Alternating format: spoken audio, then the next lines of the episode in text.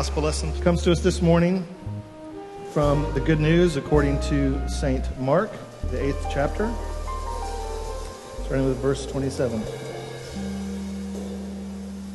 Then Jesus went on with his disciples to the villages of Caesarea Philippi, and on the way he asked his disciples, Who do people say that I am? And they told him, John the Baptist. Others say Elijah, and others one of the prophets. But he asked them, But who do you say that I am? And Peter answered him, You are the Christ. And he strictly charged them to tell no one about him. then he began to teach them that the Son of Man must suffer many things and be rejected by the elders and the chief priests and the scribes and be killed. And after three days, rise again. And he said this plainly. But Peter took him aside and began to rebuke him. But turning and seeing his disciples, he rebuked Peter and said, Get behind me, Satan. You are not setting your mind on the things of God, but on the things of man. And calling the crowd to him with the disciples, he said to them, If anyone would, take, would come after me, let him deny himself and take up his cross and follow me. For whoever would save his life will lose it. But whoever loses his life for my sake and the gospel's will save it. For what does it profit a man to gain the whole world and forfeit his soul? What can a man give in return for his soul? For whoever is ashamed of me and of my words in this adulterous and sinful generation, of him will the Son of Man also be ashamed when he comes in the glory of his Father with the holy angels.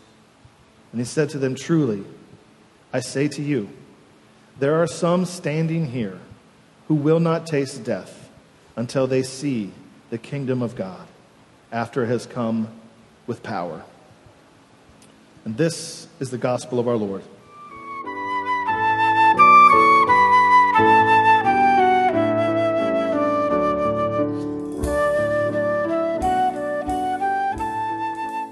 Well, good morning. It is always good to be back here at Resurrection Brooklyn. I keep wanting to say Resurrection Clinton Hill, but Resurrection Brooklyn. I haven't made the transition yet. Um, would you please pray with me? Uh, Lord, may the words of my mouth and may the meditations of all of our hearts be pleasing in your sight. In Christ's name we pray. Amen. Uh, I want to start by asking us two questions. Uh, who are you? And who do other people think that you are? Uh, those are two really important questions for any of us uh, because, you know, who you think you are shapes how you carry yourself in the world. And, uh, and it's also very jarring to us when we discover that who we think we are and who other people think that we are don't match up. Uh, I had an experience last summer when I was going through security at the airport, uh, and I, you know, had I was jarred because I had grown up wrestling. I was a wrestler as a middle school student, wrestler as a high school student, wrestled for a very successful wrestling team. Very proud of that experience. It was very formative. Uh, and so I was going through security, and the TSA agent says to the man in front of me, "You look like a wrestler. Were you a wrestler?" And the man says, No, no, I wasn't a wrestler. And so the TSA agent hands him back his ID, and then I step up. And I hand her my ID and I say, I was a wrestler. And she looked me up and down and said, You look like a computer guy. So, I, uh, I still have not quite gotten over it. So, uh, the questions of who you think you are and of who others think you are are very important questions for any of us. Uh, but there is another question, related but different, that is even more vital. So if you have your Bibles with you, please open them to the Gospel of Mark, chapter 8, starting with verse 27. In our gospel text this morning, Jesus asks his disciples and us the most consequential question that has ever been asked Who do you say that I am? Now, this may not have been the question that was on the top of your mind when you woke up this morning, but it is the question on which world history has turned for the last 2,000 years, whether we realize it or not. The great Yale historian Jaroslav Pelikan put it this way Regardless of what anyone may personally think or believe about him, Jesus of Nazareth has been the dominant figure in the history of Western culture for almost 20 centuries. If it were possible, with some sort of super magnet, to pull up out of the history every scrap of metal, at least bearing a trace of his name, how much would be left? And the answer is not much. Let me give you an example. Uh, so, as you've heard from Jameson, for the last five years, Alyssa and I have had the privilege of studying and living and uh, of ministering to graduate students uh, at Oxford University. The University of Oxford is comprised of 39 colleges, colleges with names like Trinity College or Christ Church College or even Jesus College. Some of them are named after saints, and nearly all of the colleges have chapels and choirs. The university now is supposed to be secular, but the motto of the university, etched in stone everywhere you look, is still Dominus Illuminatio Mea, Psalm 27:1, the Lord is my light. So if you were to use Jaroslav Pelikan's super magnet to pull up every trace of Jesus' influence on Oxford, there really wouldn't be anything left but creeks and cow pastures. And much the same could be said for nearly everything that we prize in Western culture today, especially when it comes to our most fundamental values, our idea of who we are and of what matters most. This is why I say that the question of who Jesus was is the most consequential question that has ever been asked. So, this morning, as we look at Mark chapter 8, we're going to wrestle with the meaning and identity of Jesus by asking three big questions. First, who is Jesus? Second, why should anybody believe in him? And third, so what? What difference does it make? So, first, who was Jesus? Or better yet, who is Jesus? Let me set the scene for us. Uh, our passage comes from the midpoint of Mark's gospel. Mark is the very first uh, biographical account that we have of Jesus' life. When the scene opens, Jesus has been going from village to village in the poverty stricken region of Galilee. He's been miraculously healing people by the hundreds and miraculously feeding them by the thousands. He's been teaching in cryptic parables and riddles and saying that the kingdom of God was drawing near, that God was going to act in a decisive way sometime soon. People were astonished by his teaching and his miracles, and they were rattled by the authority with which he delivered both. And they were perplexed by his embrace of rejects and outsiders. Predictably, he had begun to attract crowds wherever he went he was a man of the people, and a movement was rapidly building around him. He was also controversial. The scribes and Pharisees, the self appointed guardians of Jewish piety, took umbrage at the way in which he presumed to speak for God, forgiving people's sins, the way he flouted Jewish rules of purity and decorum, uh, the way he shamelessly fraternized with traders and hookers and other good for nothings, and the way he played fast and loose with the Sabbath laws, and so on. They thought he was a heretic, a blasphemer, or maybe worse. So, as you can imagine, there was a buzz in the air at that time. Who is this Jesus? Who does he think he is? What's his angle? What's his end game? Inquiring minds wanted to know. It's against this background that Jesus leads his disciples into the city of Caesarea Philippi in the northernmost region of Israel and asks them who they think he is. Now, the first principle of real estate is a good principle for interpreting the Gospels location, location, location.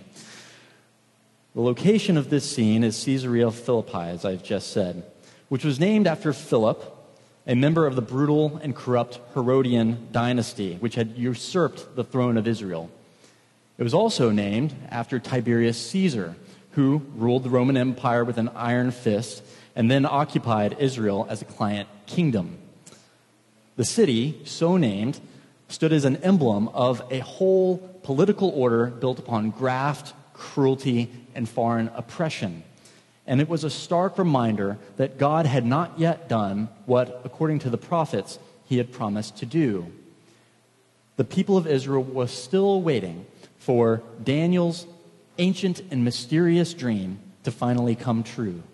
For God, the Ancient of Days, to raise up one like a Son of Man, to share his throne, and to give him an everlasting dominion and an indestructible kingdom, that all peoples, nations, and languages should serve him and the God of Israel.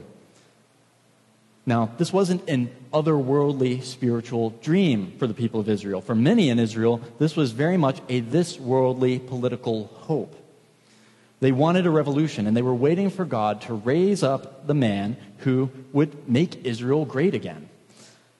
So, when Jesus asks his disciples in that place, at that moment, Who do people say that I am?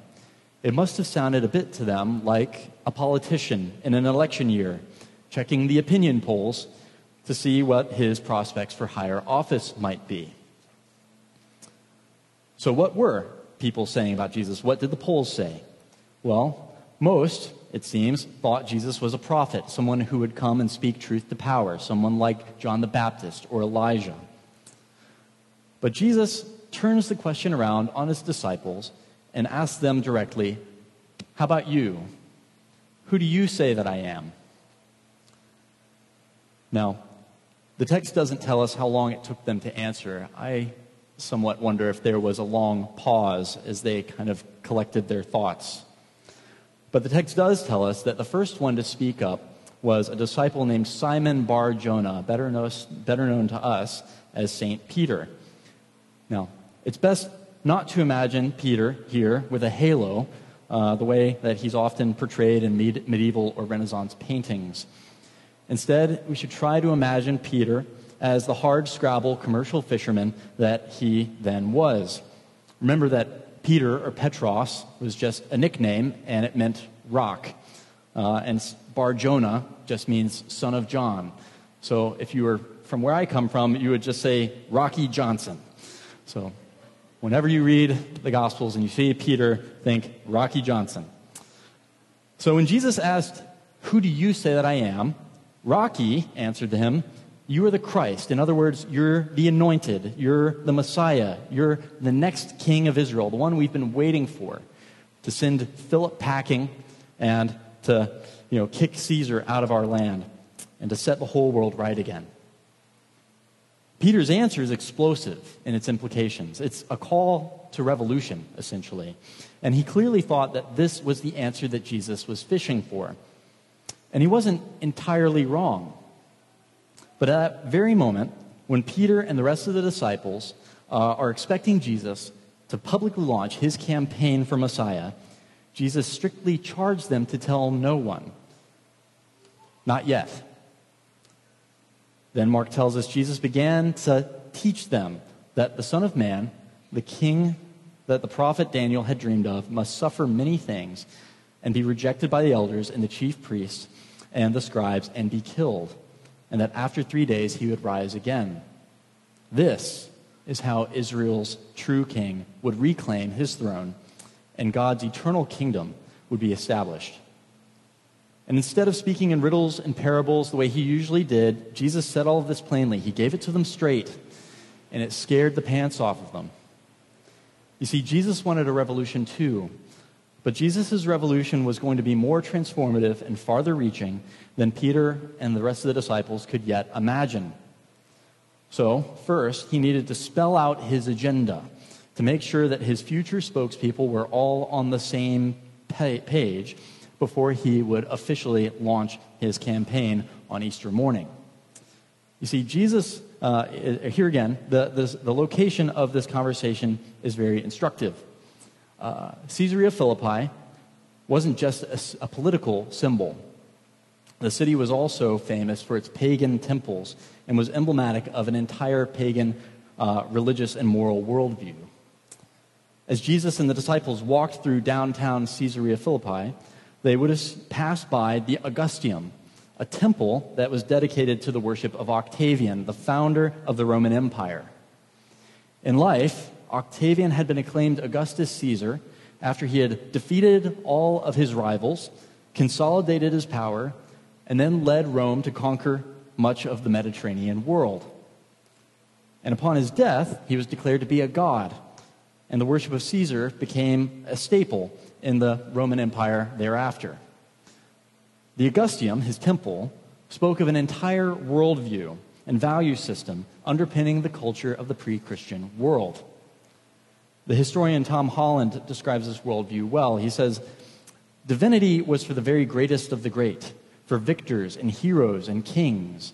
Its measure was the power to torture one's enemies, not to suffer it oneself, to nail them to the rocks of a mountain, or to turn them into spiders, or to blind and crucify them after conquering the world.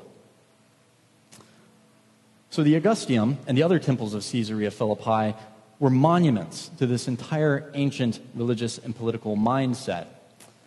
And it is this worldview, this whole system of values, that Jesus was going to turn upside down. Jesus declared to his disciples that he was indeed the one that they had been waiting for, but the royal road to his enthronement led down, not up. It would take him through humiliation and death and out the other side. And Jesus said this all plainly. And if there wasn't an awkward silence before, there certainly was now. To Peter and the rest of the disciples, Jesus' idea of a revolution didn't sound like good news at all. It sounded like disaster. In fact, it sounded crazy. Which brings us to our next question about Jesus why should anybody believe in him? So, if all of this sounds a bit far fetched to you, you're not alone. Peter didn't buy it either. When Peter first heard Jesus' grand plan, he took Jesus aside and warned him not to speak this way. He was scared. What Jesus was saying sounded insane. And Peter wasn't unique in finding Jesus' prediction of his death and resurrection to be a tough pill to swallow. It contradicted the common sense of the entire ancient world. As the Apostle Paul wrote in his first letter to the Corinthians about 20 years later, the idea that the King of Kings was a crucified rabbi from a backwater of the Roman Empire was foolishness to the, to the Gentiles, and it was offensive to the Jews. But that was the early church's story, and they stuck to it. Why? Because they had seen the risen Jesus with their own eyes. His tomb was empty, and God's Spirit was on the move amongst them. And in the decades after Jesus' death, news of his resurrection began to spread like wildfire, first among the poor and the marginalized and the oppressed. And then, within four centuries, the good news that Jesus was Lord had become the official creed of the very empire that had put Jesus to death in the first place. Jesus conquered Rome, not by the sword, but by the Spirit and by winning their hearts and their minds. So, how on earth do we explain this dramatic turn in world history? Fleming Rutledge, the great preacher, makes the point that if Jesus had not been raised from the dead, none of us would ever have heard of him. There were about a dozen would be messianic movements that sprung up between the first century BC and the second century AD, and all of them were snuffed out either by the Romans or by other Jews. Can you name any of their leaders? Do any of their names ring a bell for you? Have you ever heard of Judas of Gamala or Simon Bar Giora or Theudas? I'd be absolutely shocked if any of you had. When they were killed, their claims and their movements died with them. And they were forgotten by all but a handful of professional historians. Their names have been buried in the sands of time. Not so with Jesus. Within just a few days of his crucifixion, his disciples were proclaiming that he was indeed the Messiah and that God had raised him from the dead. These disciples, including Peter, had initially run and hid, as did most followers of would be failed messiahs. But then, within a matter of weeks, they were proclaiming that Jesus was not dead and buried, but the living Lord. Again, consider Rocky Johnson we see in this text that Peter could not stomach the idea that Jesus could be both crucified and king. And we know that he abandoned Jesus at the hour of his arrest. But we also know, as a matter of historical fact, that from Easter onwards, Peter not only spent the rest of his days preaching that the risen Jesus was Lord, but that he took that good news into the belly of the beast. That he went to the city of Rome itself, and in 64 AD, he died a martyr's death in Rome, crucified upside down, because he didn't believe himself worthy to die in the same position as his king. How do you explain any of this unless Peter really truly believed that Jesus was in fact raised from the dead? Now, I don't pretend to have a knockdown argument or a definitive proof. History doesn't really work that way. But there are really good reasons to believe in Jesus' resurrection. And there are really difficult questions facing anyone who wants to deny it, at least seriously. Which brings us to our third question So what? What difference could it possibly make? Maybe two ways that we can tackle this. First, what difference has Christ made historically to our culture? And then, second, what difference does Christ make to you and me personally? First, the difference Christ has made. Uh, the great Southern writer Flannery O'Connor once said that while the American South is hardly Christ centered, it is most certainly Christ haunted. And that even the Southerner who is not fully convinced of Christianity is nevertheless very much afraid that he or she may have been formed in the image and likeness of God. And maybe that describes some of us here this morning. Now, Jesus undoubtedly casts a long shadow over Southern culture, but I think any impartial student of history would have to say that the entire Western world is Christ haunted, and that it's a good thing too. Before Christ, it was taken for granted that there were fundamentally different kinds of human beings. People were strictly ranked by birth and sex and class and tribe. Some people counted, most did not. In the fourth century BC, and the BC is the key point here, Aristotle put it this way From the hour of their birth, some are marked out for subjection and others for rule. So, who was marked out for rule in the ancient world? Able bodied, able minded, well born, and well off men. It was a man's world. Dignity, rights, privilege, and power were reserved for those who had had the good fortune of being healthy, wealthy, and male. So, who was marked out for subjection? Well, everyone else. Slaves made up roughly a third of the Roman Empire's urban populations, and they had no rights whatsoever. They were regarded by the Romans as non habens personam, as non persons, literally as not having a face. Unwanted children, children who were sickly or handicapped or deformed or who were just female, were considered disposable and were regularly tossed onto trash heaps or into sewers and left to die. And women were treated as the property of men, and foreigners were regarded as barbarians to be conquered or kept at bay. In the ancient world, women, children, foreigners, slaves were all marked out for subjection from the hour of their birth. Before Christ, they were all faceless, in the Greco Roman world at least. But in Christ, all of that changed. After Jesus' death and resurrection, when the early Christians saw slaves, women, children, the poor, the weak, the sick, they saw the faces of people for whom Christ had died. In fact, they saw the face of Christ himself. In his book, A Brief History of Thought, uh, the agnostic philosopher Luc Ferry, a professor at the University of Paris, says that the Christian gospel gave us the modern notion of a common humanity. Professor Ferry writes this After Christ, humanity would never again be able to divide itself philosophically according to a natural and aristocratic hierarchy of beings between superior and inferior, gifted and less gifted, masters and slaves. From then on, according to Christians, we were all brothers on the same level as creatures of God, rich or poor, intelligent or simple. It no longer mattered and the Greek concept of barbarian slowly disappeared to be replaced by the conviction that humanity is one. Or, as the Apostle Paul wrote just a few decades after Jesus' crucifixion, there's no, long, no longer Jew nor Greek, there's neither slave nor free, there's no longer male nor female, for you're all one in Christ Jesus. This was an entirely novel vision of humanity. Now, have Christians always lived out this moral vision consistently? Obviously not. Have Christians ever lived it out fully? No, of course, we haven't. Whether we think of the Crusades or the European wars of religion or slavery or the Jim Crow South, Christians have never lived up to Christ.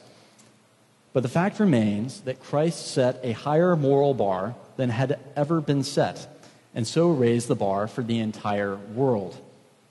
So today, if you take it for granted that all human beings have intrinsic worth, if you believe that all men were created equal and are endowed with inalienable rights, or if you think that people should not be judged by the color of their skin, but by the content of their character, if you think that slavery is wrong and infanticide is murder, and that people are on the other side of the world are people too, then your moral compass has been fundamentally calibrated by the revolution set in motion by Jesus of Nazareth some 2,000 years ago. It was this revolution that inspired Christians to invent, yes, invent hospitals, and to establish schools and orphanages the world over, and to develop ideas like human rights and the rule of law. And while Christians have never fully lived up to Christ, the message of the cross has given Christians unparalleled resources for moral self criticism and self correction. And it's no accident that the great 19th and 20th century reform movements that abolished slavery and child labor, and that gave women the vote, and that ended segregation, and took place, uh, all of this took place within Christendom, and were all argued for between Christians on Christian grounds. To the extent that we take these reforms for granted, think that they were a good thing, and think that their work is not yet done, or think that they didn't come soon enough, we're all Christ haunted. The historian Tom Holland put it this way So profound has been the impact of Christianity on the development of Western civilization that it has come to be hidden from view. So, what difference has Christ made to culture? All the difference in the world. So much difference that we now experience it as fish experience water. We're all Christ haunted, whether we realize it or not. So, what difference then does Christ make to you and to me personally? In this morning's passage, Jesus spells out for us what his revolution means for the disciples and then and now. He says, If anyone would come after me, let him deny himself, take up his cross, and follow me. For whoever would save his life will lose it, but whoever loses his life for my sake and the gospel's will save it. For what does it profit a man to gain the whole world and forfeit his soul? This, I think, is why Christ haunts us. We're haunted by the possibility that the gospel might be true and by the question of what it would mean for us to become Christ centered, to take up our crosses and to follow him. In our meritocratic, bootstrapping culture, we're haunted by the idea that grace and mercy might actually be decisive, and that the last really will be first, and the first really will be last. We fear that after spending the best years of our lives climbing corporate or academic or social ladders, we will discover that not only were our ladders leaned against the wrong building, but maybe we were climbing them the wrong way. That maybe the way down was always the way up, and that to save our lives, we always had to lose them. And we're haunted by the prospect that the ends do not justify the means, not in business nor in politics, and that we could gain the whole world, win the next election, corner the market, but lose our souls. And we are very much afraid that we're all made in God's image, that God loves every single human being, including our worst enemies, and that we should love them too. These questions haunt us because they're not just about how we see Jesus, but also how we see ourselves. But on the other side of this haunting, I would suggest, is hope. Hope that suffering and weakness is not an indication that God is distant from us or cold toward us. Hope that whatever you're going through or whatever you may have done, God sees your face and He loves you. Hope that there might be more to life than bootstrapping and ladder climbing. Hope that God's love really is stronger than death and really does conquer all, and that on the other side of a Christ centered, cross bearing life is resurrection. So, now what? Uh, some of us have been following Jesus for a long time. Uh, but maybe, like Peter, and if I'm honest, like me, you struggle with the idea that our crucified Lord calls us to a cruciform life. My prayer for us is that we would lay hold of the hope that we have in Christ so that we could be freed from fear, to live wholehearted and self sacrificial lives of love. Now, some of you may not be convinced. You wouldn't call yourself Christian, but if you're honest, you're Christ haunted, maybe just a little. If that's you, I hope that I've shown you that there are some good reasons to take the gospel seriously and to believe that Jesus uh, is the risen Lord.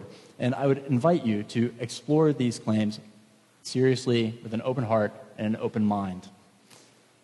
But I would also add that if Jesus is indeed the risen Lord, then he's not a mere historical figure. He's not past, he's present. And the most vital question before each of us is not my question of who do you think Jesus is, but the question that Jesus is asking each of us right here and right now who do you say that I am? So, in light of that, let's pray. So, Lord Jesus, I pray that you would make yourself known to us today.